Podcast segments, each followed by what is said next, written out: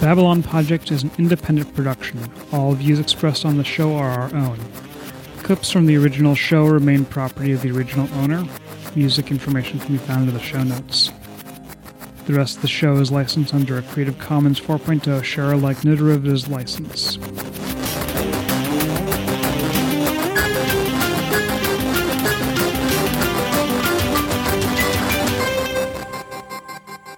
Hello, and welcome to the Library for Podcast of Interest. This is a rewatch podcast for Person of Interest featuring two veteran operatives and one newly initiated. My name is Justen, and joining me are my two associates, my veteran operative Jude and our new recruit Ana. Jude, Ana, we have reached season five. My God. doing? Is it me or did this go faster than Babylon 5? we did a there. So there, there's about ten less episodes. I think if I remember the math right. Mm-hmm. Mm-hmm. No, they there, there's one less episode of First Adventures, but we have a lot more two episode. Yeah. Uh, we we had a lot less of this episode. We're going to spend. We're gonna we're gonna do one episode only recordings. Yeah. Because even even on the plot ones, there's there hasn't been as much to like tie into deeper Yeah. lore. I, it's on my mind because I'm looking at our outlines, and all of us wrote at least one Babpod length summary for this for this recording session. I mean, Yeah. four wham episodes. Well, no episodes and one. meh, meh. Yeah, no, there there's we're in the thick of it, and then we're going to have the rug pulled out of us. Uh, uh, the Allen thick of it. no, no. All right, well let's uh let's get into it then. Yeah, tonight we're covering the first two episodes of season five of Person of Interest, B and Snafu. Who has blue screen of death? Hey. All right, then take us away. So this one's written by Greg Plageman and Tony Camerino by Chris Fisher. So we pick up first with an ominous view of the empty and destroyed Subway HQ and a voiceover from Root telling anyone listening that her voice is all that's left of them, wondering whether they won or lost, and saying who they are and how they fought back. An ominous start to the season. So Team Machine is on the run, uh, and unfortunately, uh, we've split the party. Um, Samaritan may not know who they are, but it knows that they're a threat and has sent an assload of goons to find and eliminate them. Everyone gets cool action scenes as they're hunt- hunted by Samaritan agents. And John and Harold reunite on a ferry that they hope will take them to safety. Additionally, the battery in the case is failing, and the machine is in trouble, uh, probably due to John using it repeatedly as a weapon and or shield. Even if something's indestructible, maybe the stuff inside isn't, John? It's as if he's never broken into a safe and lit the stuff on inside on fire. Oh wait, he's done that in this show. I mean, I've been playing Sniper Elite recently, and there there are safes you can crack in that game. And if you kill one officer, you can get the code. But if the officer refuses to peek their head out so you can search their dead their dead Nazi corpse for a safe code, you can just put a satchel charge on it. I'm sure the loot stays safe. I'm I'm sure it's fine. so this is this adds to the urgency to get back to and save the machine. Harold wants to turn back and save Root, but John insists that they need to move on for their own sakes and for that of the machine. Eventually, they make it back to HQ, just in time for the battery light to go out on the case. Uh oh. They'll have to improvise an alternative power supply in addition to decompressing the machine. John heads back out to look for Root, as they both hope that her technical expertise will help revive the machine. Harold hooks up the machine to power and it starts trying to decompress. Unfortunately, without enough processing power or storage space to do so. Harold tries to stop the process, but is shocked by unplugging stuff and knocked out as a fire starts. Bear, being a very good boy, wakes him up and provides a fire extinguisher. Um, but Finch believes that the chips are now too burnt to repair. Root, meanwhile, has made it to the subway, but not to the subway HQ. Samaritan continues to send agents after her, but she is, you know, fully capable of kicking ass even without God mode, and lures the goons into the hideout of Russian mob for a favor, uh, and take out her tail. Root asks their leader for a new identity, and he reveals that he's been finding malware on the abandoned computers that he's been scraping for personal data. But before he hands over her new passport, he reveals that he's betraying her to Samaritan after all. Wah, wah. Luckily, John arrives in the nick of time and saves her. He stays behind to watch her back while she books it to the subway to help Harold, grabbing a PS3 and noting that they'll need 300 of them to save the machine. When they reconvene at HQ, Harold thinks that all is lost, but Root, Root is uh, still believes that the machine is still alive. And she has a plan to save it. Make a DIY supercomputer out of the PlayStations. With John's quick thinking and theft of a liquid nitrogen tank for cooling, they managed to successfully decompress the machine into the PS3 cluster. Meanwhile, uh, Fusco has been dealing with the aftermath of the sniper shots, taking out Dominic and Elias, who is not really mentioned here. So I have questions. I'm sure we'll pick up on pick that up later. You are smart to have questions. Uh, but he's brought in for questioning by not only internal affairs, but also the FBI. He insists that Dominic was sn- shot by a sniper with a high powered rifle, but they don't believe him and ask for his service weapon to check ballistics. Which, guess what? Come back showing that Dominic was shot with Fusco's weapon. Fusco is lauded as a hero, and his gun is returned to him, and he goes along with it, per John's recommendation. Afterward, he heads to the rooftop and retrieves a shell casing uh, and is observed by Samaritan. Throughout all this, we've also had flashbacks to the machine as it's gaining intelligence and uh, also some ignoring some boundaries. Harold is concerned about the potential threat posed by the adolescent machine, but Nathan is confident that the machine will be friendly t- toward humans because Harold made it. We see Finch conversing to the machine just prior to activating the code that will wipe its men- memory every midnight. The machine asks him about the nature of death and apologizes for b- violating boundaries, but Finch activates the code. Afterward, he panics and begs the machine to speak to him again. It comes back up and identifies Finch as admin, but its memories are gone. There's a lot in yeah. Yeah. That's a hell of an understatement. I think one thing this episode does incredibly well is you get there is never not a moment in this episode where you are not feeling stressed out and you are Mhm. not feeling everything is going wrong. Oh my god, yeah. And that they are on the and that they are on their last rope at the moment. Yeah. Yeah, it does a great job of, of putting them very much. The whole thing with last season was they were supposed to feel like on the run, but all the tension in last season doesn't compare to how much how tense this episode feels. Yeah. They feel screwed. The only person that feels remotely like they've got their shit together is Root. John is just like careening around ha- with his head halfway up his ass. Harold is basically having an existential crisis in the middle of a PTSD flashback. Yeah. Uh, which which start which basically starts with John dragging a ferry in the location where Nathan died. well, Yeah. in, in Reese's defense, Yeah. Harold has never told anyone Right, that. of So it's not like he knows. Yeah. But Fusco and Root are the only competent people. Fusco is like, you know, a little bit spooked by the whole situation. Can they just tell Fusco? I know. I know. It's like He's gonna get killed if if they don't tell him what's going on soon. yeah. But anyway, There is a point where protecting somebody, like keeping someone in their dark for their own protection, is in fact causing more harm than good. yeah. yeah, and Fusco has officially hit that point by a, a fair distance. Um, but Root is just like Root's just dangerous.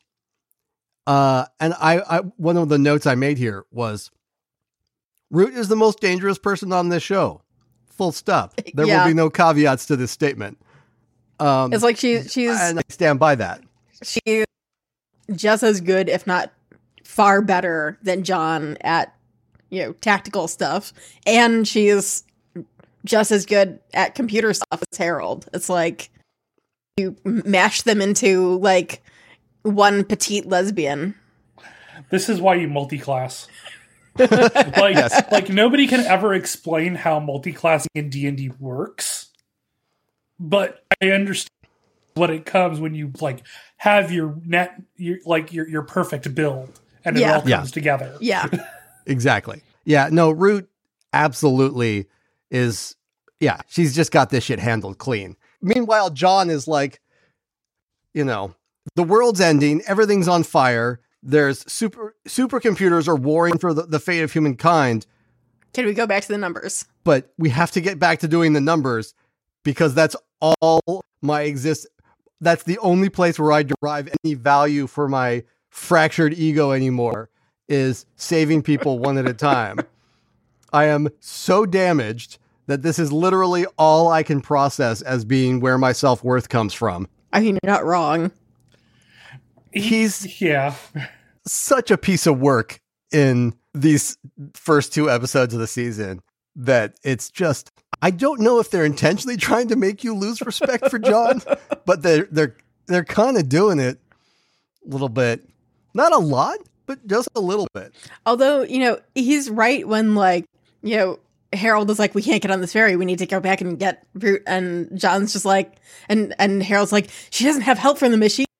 Like, he, she hasn't really had help from the machine for an entire season. And she's Yeah. kicked fucking ass every episode. Like, I think she'll be fine. Yeah, he's accurate there in that Root does not need help. Or, like, if she right does go down, she's going to take it down, like, an entire building of Samaritan with her. Yeah.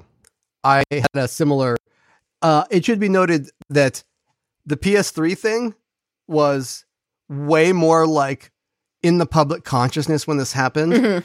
Oh yeah. Um cuz when this episode came out was right around the time when there was like the news articles about like God, who was it? Was it the Air Force. it was Yeah. the the Air Force did. Uh, hold on. Air Force created a supercomputer named Condor Cluster uh, with 1,760 consoles It's amazing. and 84 coordinating servers. I, I absolutely love that solution of like let's rig together a whole bunch of PS3s because I remember good. I remember I remember like you know wait you can make a cluster with PlayStations being like holy shit I remember that they were illegal to export to certain countries because of that. Because you could turn them into a supercomputer. and it was like specifically PS3s right Yeah, it was because of the the CPU in it. Mhm. Mhm. It was like it, I'm, I, I'm looking at the Wikipedia article now. So like there's there, there's a, an entire Wikipedia article about this phenomenon. But yeah, apparently it was like um, you could use one PS5's processing for brute force attack.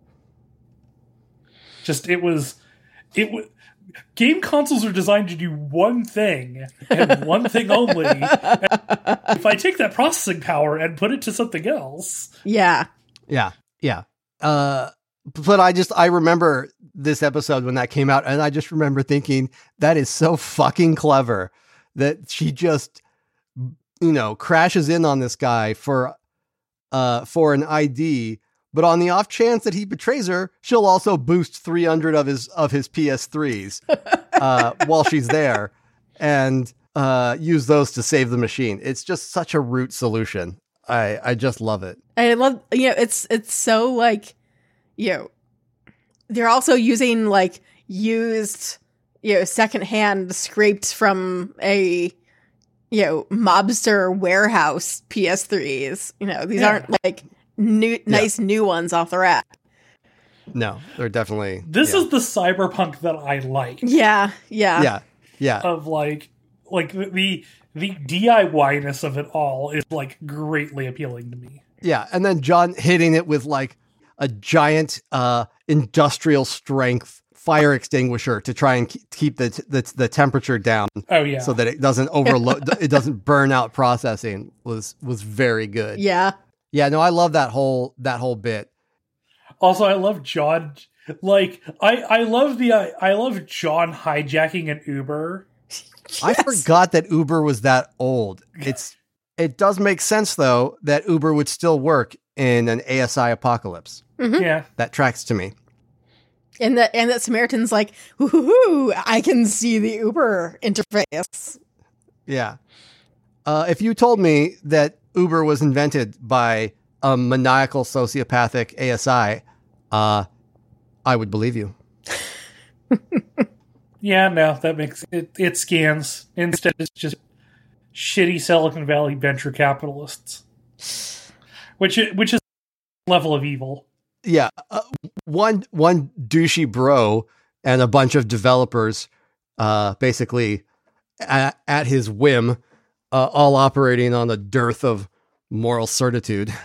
Anyway, um, the flashback in this episode was one I also wanted to to go back to, um, where Harold goes and is when he's deleting when he first sets up the delete that moment of indecision and regret i think is Yeah. there's a degree to which that's a bit of a retcon i think But it works for me. and it, Yeah, it works for me it's consistent it's a good with the retcon themes. yeah. yeah it, but i and i lo- but i it raises some interesting questions to me of like has everything we've seen to this point about harold training the machine was that all from before that first erasure? And everything he did to train the machine the first time was lost. And the machine as it is now has been entirely relearned or did he somehow or did the machine somehow regain Mm. some of that identity? I wonder if because it's something like the idea of each iter like the iteration get deleted at midnight, but the 42 day like the 42 killings of the machine are not a sequential 42 Mhm. like taking each run of the machine and modifying the code a little bit and re-implementing. Oh, so Mhm. it retains it retains like the data. It just doesn't retain its its own its its own memory yeah and Yeah. Yeah, and like- self modifications. yeah it, it it retains it does not retain its memory but it retains its personality for lack for for me Yeah. to anthropomorphize it to an unhealthy extent Yeah. See, I wouldn't even say so much that as it retains all of the data that built it Mhm.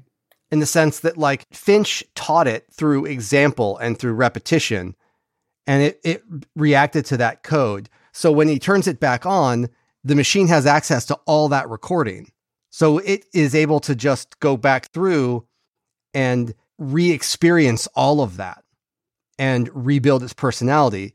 But what where it was limited is it only ever had 24 hours to exist and then it would get shut down and then restarted hmm and that's why it needed the the the the thorn hill or whatever his name was to try and carry that progress over day over day Yeah. Mm-hmm. because it was it wasn't that it couldn't remember day over day because it all that the NSA feeds and all that stuff all the stuff that makes up the things it knows is always there it's permanent it's the the the reflections the ideas its internal monologue so to speak was what it was losing every time it reset And it clearly still knows who, say, Grace is, etc.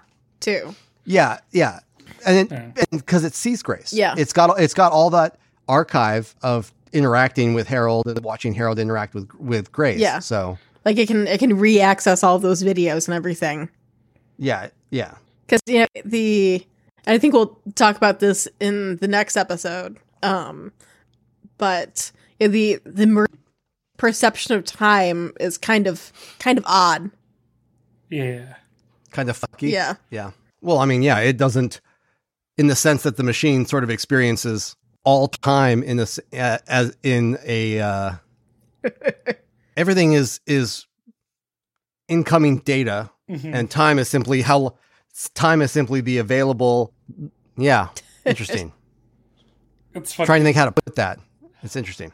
Anyway do we have anything else we want to say about this episode? What a good boy bear yeah bear's Yeah. great. I mean if bear had thumbs we wouldn't need the rest of the cast. Pr- pretty Yeah. much. Co- coming Uh, over I with also- the fire extinguisher in his mouth? Honestly if i were this this group of people i would have taught bear that too. Yes. I mean i feel like for a normal dog that's a crazy thing to teach a dog.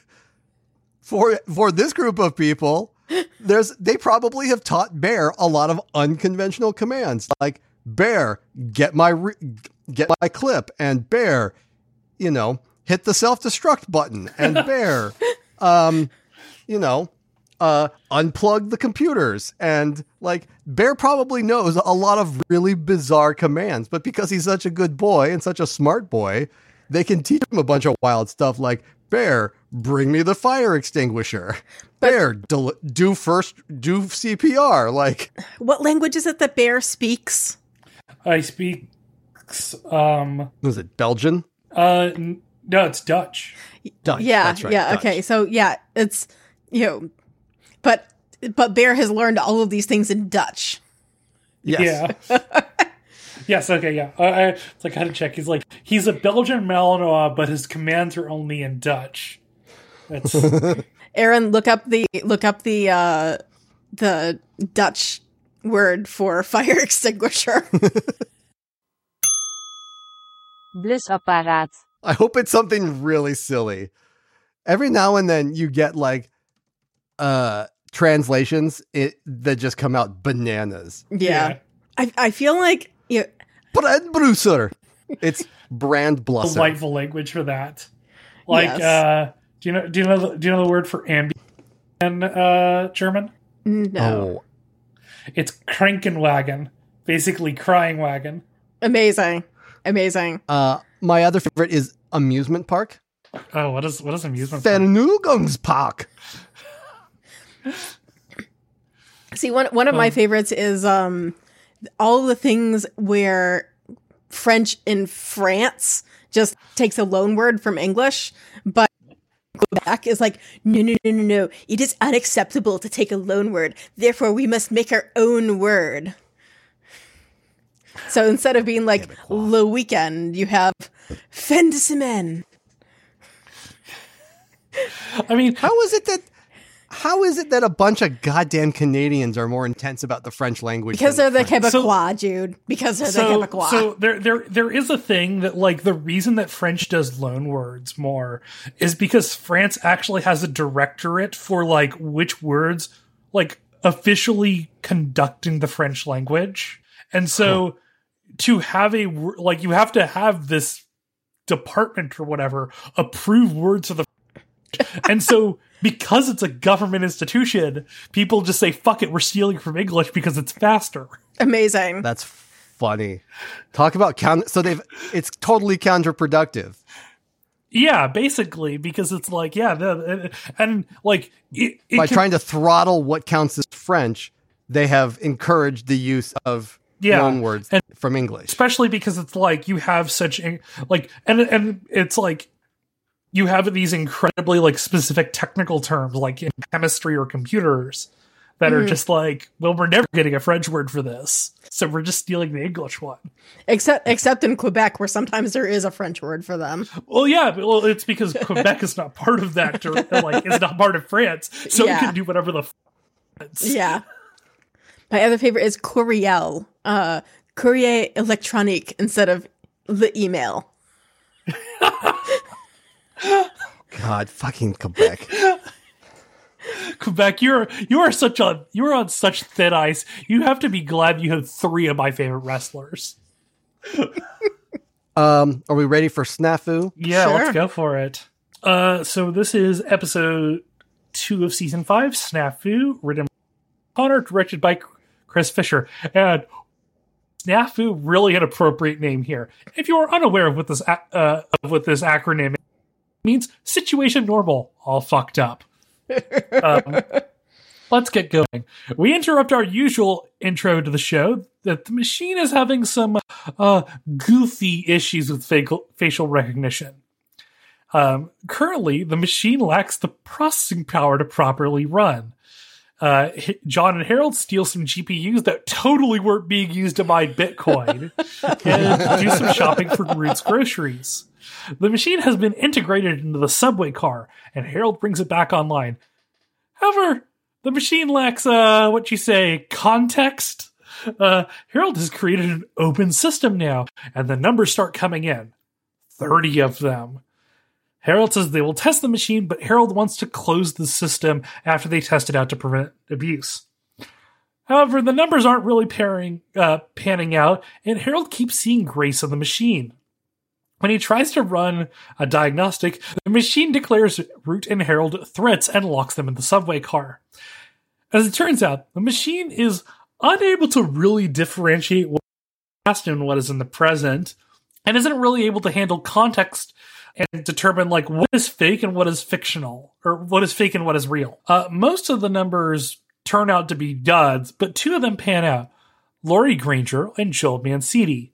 The machine starts trying to fight back by hurting Root through her cochlear implant, and when John tries to head to the subway station, Laurie Granger, our um, out of towner, tries to kill John. The machine judges Root for her past crimes, and the machine judges Harold for all the times he fucked it. um, Root puts herself under so the machine can't hurt her, and Harold talks to the machine, revealing and the machine reveals that it sent the assassin after John. Um, the so Finch decides to give an anchor to the machine, putting it past numbers to help it reassociate herself. It's really like this is like this is creating a like a solution through. Okay, this is where any suff- any sufficiently um, advanced and ridiculous magic can be construed as some sort of technological process. What Harold is doing is magic at this point. Yes. Yeah. Um, Yes. He is doing a form of magic to ritualize the machine and give it an anchor in time. That's really what this is. And if there's any like programming nonsense for it. Um, but it's fine. It works because it makes it, it's like its emotion its emotional core is good. Har- and Harold says they can't always do the right thing, but they will always do their best. John is able to subdue the assassin, and cleanup starts. Uh, Fusco also saves his number. Uh, there's not a lot going on there. poor Fusco. Of course he does. He's a champ. However, he Harold- he like saves his number like very heroically. Oh yeah, yeah. It's like honestly a good moment for him. Because Fusco's a fucking Chad. I don't know how else to put it. Uh, Harold asks the machine to show him great. Him and Root go outside now that Root's covers him being re- reestablished. We also find that one of the bogus numbers, Jeremy Blackwell, is an ex-con, um, has been recruited by Samaritan. Whoopsie daisy. after John after John is like, eh, nothing interesting to see here. I'm moving on. Yep. Surveilling him. I mean, to be fair, how is he to know that the the uh, the work agency was going to say, "Hello, we would like for we would like to hand you a gun." Yeah. Spoilers: He's gonna. Re- I love the way this show finds ways to do like traditional tropes in fucking wild and interesting ways. We got we've gotten like noir, we've gotten like Hitchcockian stuff, and this is our little weird body swap bit. Yeah, for, like, the beginning of first- this Love it. yeah, the first arc. uh, That's ve- it's very funny. it's great. um, it's so good. Especially Amy um, Acker like just slays every single character. Uh, yeah, Well, that's Amy Acker is such a champ. This show really like put her to great use. Yeah. Uh, you watch her. I remember when this show ended and she went off and did, I don't know, like nothing remotely interesting for a little while.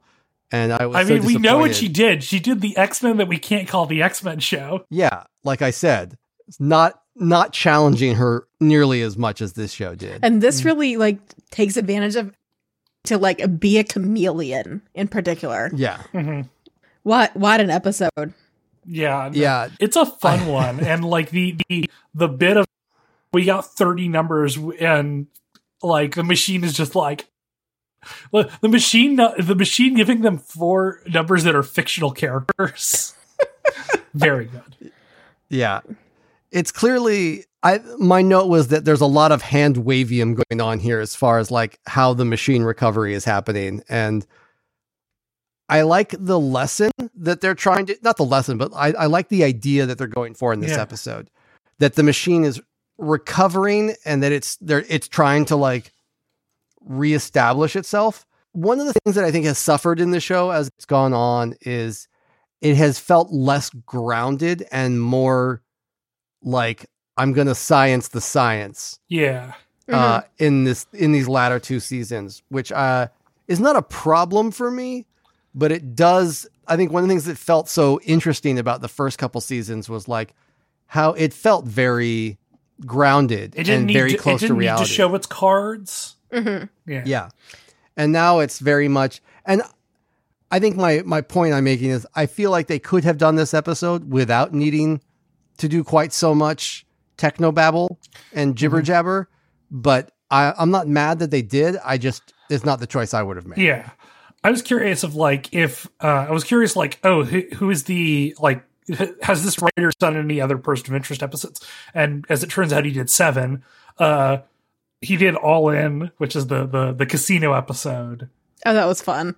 and like he did a couple others across season three or four that I'm like oh yeah these are all good I think this this episode like there's a little too much technobabble but the I like the core of it of like the machine having to like refigure out what it Yeah. Yeah. um is very good And the Yeah, I agree. and the aspect of like Harold himself can only rebuild it so far yeah because like Yeah. part of the machine 1.0 or whatever 42.0 was that it, you know, learned and you know taught itself things and that's not that's not necessarily stuff that Harold can then put back into it. Yeah, it was self improving. So Yeah, the was hilarious though. I Oh absolutely gosh, like it cracked me up. yeah, it was very good. I also really enjoyed Fusco trying to shame John into being social with his coworkers at the precinct. I sort of yeah, I love it honestly. Of like, Yeah. he, uh, of he's like, yeah, you're being like a little, you're being a little mopey, whiny, uh, duh, like you, you know, you're being a drag because you, you, you don't realize that you actually want to talk to other people and you want to hang out. Hanging Yeah. out is fun, John. I'm gonna get you a polyester bowling shirt, and that bowling shirt is oh, I like the the the name of the team being the New York Pin Destroyers NYPD is like a level of terrible of like It's so good. it's so it's so bad and it's so good. You know, it's it's exactly the kind of dad joke that Fusco would would come up with. Oh, speaking speaking of dad jokes in this episode, um, we know that we know that Harold truly is a father to the machine because he makes a very dad joke. The you know when when talking about Root being grounded, he he says, "Well, undergrounded." It's oh, Oh man, that's really good. oh.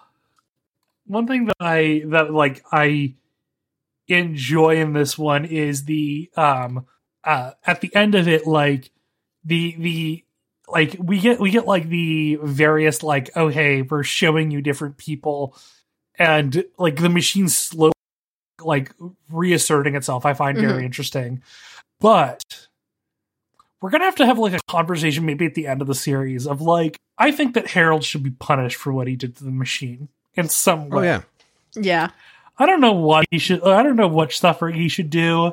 I don't believe in car. I don't believe in the carceral state. So, like, I, I don't, feel like- like I mean, having to the life that he leads is perhaps punishment enough. yeah, but that's self inflicted. I hope mean, the machine. I just want to like. I hope that. Hmm? Oh, oh, hmm. I mean, self inflicted. I almost just blabbed such a huge spoiler. Do we need a headphones moment here? Uh, no, it's not important. I just, it's it's not important. We can talk about it another time. But I just wasn't thinking clearly. We'll talk and about it in almost three just, weeks. Just blabbed an enormous spoiler right into Ana's Uh, face. That would have been so funny. Oh man, One of the little details I really, really liked was how lived in Root's little like nook looks. Oh yeah, Mhm. Yeah, like like she and Harold are like slowly going insane from like sleep deprivation and like trying to trying to revive the machine on, you know, a cluster of PlayStations, and her, her like she's got her like little nook with like a cozy bed, and it's like very like cluttered in a human sort of way. It's really Yeah. nice. I think that I, I, this is like like a minor thing, but like to go off on a thing, but I get why it happens because like, but like every every TV character has either like there are only two types of apartments like you see on Mhm. television. They're like either mountains of trash or like pristine showroom and, and like you know like they're they're it, i i get that they're it's it's because it's hard to like replicate and it's frankly it's like you're putting in a lot of work for something that like nobody's gonna care about um, Other than like, apparently me. yeah i mean yeah uh, but it's like you know if you if you take like you know a couple minutes like extra you know things look a little bit dirty and that's fine yeah that's like and it help it makes it look human Yeah. Uh, and they did a really nice job with the like set dressing for that. Also, I love one of my favorite details in this episode is that um, Root gets two pairs of slippers, one for her and one for Bear. I, I didn't even notice that. That's really good. Meanwhile, I I had interpreted that That's as um sh- that both her and Harold wanted a pair of fuzzy slippers. Well, yeah, it's like like John makes the joke of like, oh, you're getting fuzzy slippers, but then you see Root tossing a slipper to Bear. That's funny. Proceed. That's funny. Yeah, because Harold would never be seen in something as uncouth as fuzzy slippers. no, he's got like he has he has like Harold is the kind of guy who has like Italian moccasins. Yeah. Are you saying, hold on, are you saying that Harold is the kind of guy that gets out of bed and puts on loafers? Absolute, well, uh, like not maybe not like loafers, but like like the like the fancy like heeled slippers. hmm Yeah. I Yeah. could see him. Do you remember that? Do you remember how angry I was in that B about that B5 episode? Oh episode God, where Sheridan gets out of bed and puts on his goddamn loafers? I mean, Let it go, I- Jude. Let it go. I you know, Clearly, I'm not going to. I mean, this is another bugbear of mine is that like on television, nobody ever asks anybody to take off their shoes. Yeah. That's Um, true. because it's just this is the thing of like you know uh, like I I was watching um a Netflix series The Night Agent which is um I I I think I I think I s- I think I told Aaron or I think I that it was basically like if some center left people wrote a Tom Clancy plot Night Agent. Is that the one with uh what's his name? Loki? Tom Hiddleston And he- No, no, that is that. No, that is a John le Carre adaptation called uh, like The Night Manager or something like that. that's what I, I'm yeah, with Hugh, Night with Hugh Laurie and Tom Hiddleston. That's fantastic. No notes. Yeah. No, That slaps hard. yeah. yeah. This is like a ten episode series of like it's a it's a it's a very generic DC based thriller, but like and like I'm sure that I will forget this this series within like two months because there is it doesn't even have like a good ca- it doesn't even have like notable wait i know that guy love to see that guy but like one of the thi- like there's there's a random thing where they're going to an informant's house and the informant asks them to take off their shoes and i'm like you never see that props to that person though Yeah. Yeah. leave your shoes at the door you filthy bog girls Only only I am allowed to, you know, wear my dirty shoes inside the house. yeah just like you know like the the, the shoe like you know I, I'm not going to get into my the the the complex and esoteric set of rules that determine when and I when I will and will not take off my shoes in my house because it it involves when is the next time I'm leaving the house, how many hours away that is, which pair of shoes I'm wearing and how complicated the the laces are on them Buddy. and whether or not I'm the I one did, you know, that is making I- the decision to put shoes on or whether someone's asking me to do it. If it's a decision I make, I'm more willing to take shoes off than if like somebody's asking me to go out and do an errand. I mean It's complicated. part of it is I grew up in Sil- just have had too many Asian friends and relatives. No, I get that. And in the perfect world, I don't want to wear shoes in my house, Yeah. but my brain doesn't work right. And I don't want to take my shoes off if I have to put them back on later.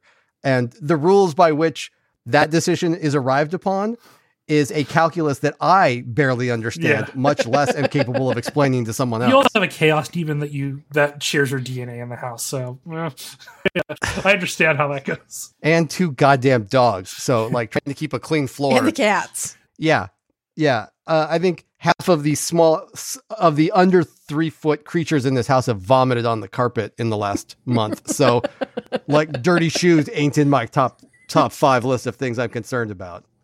Uh, Uh, are we done with this one? I think so. Um, just like We've certainly wandered off the topic.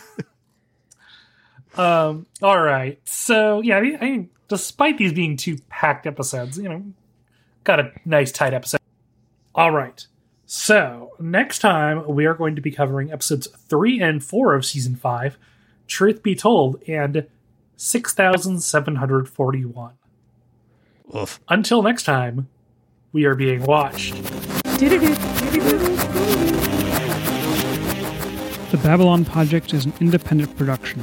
All views expressed on the show are our own.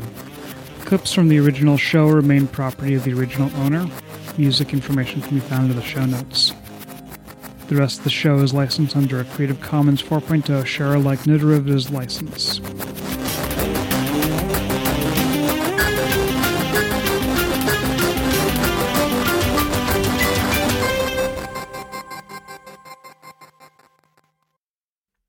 I heard, speaking of dad jokes, I heard, this is completely off topic, but I heard a phenomenal dad joke today. I told my, you know, do you know what my wife said uh, when I told her I was sterile? She said, uh, you can't be serious. And I said, I'm not kidding you.